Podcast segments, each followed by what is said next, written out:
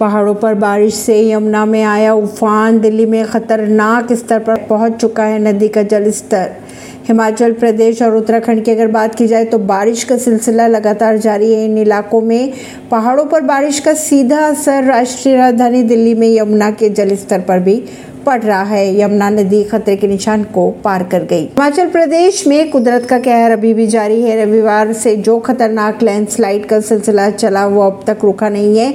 उत्तराखंड की अगर बात की जाए तो बारिश से कई जगह भूसंकलन देखने को मिल रहे हैं। साथ ही पहाड़ों पर हो रही बारिश का सीधा असर दिल्ली की यमुना नदी के ऊपर दिखाई दे रहा है। दिल्ली में यमुना नदी खतरे के निशान को पार कर चुकी है। खबरों के मुताबिक नदी के किनारे निचले इलाकों में बाढ़ आ सकती है, लेकिन स्थिति के गंभीरता को देखते हुए सारे इंतज़ाम किए जा रहे हैं, लेकिन स्थिति के गंभीर होने के आसार भी कम नज़र आ रहे हैं। परवीन सिंह, नई दिल्ली से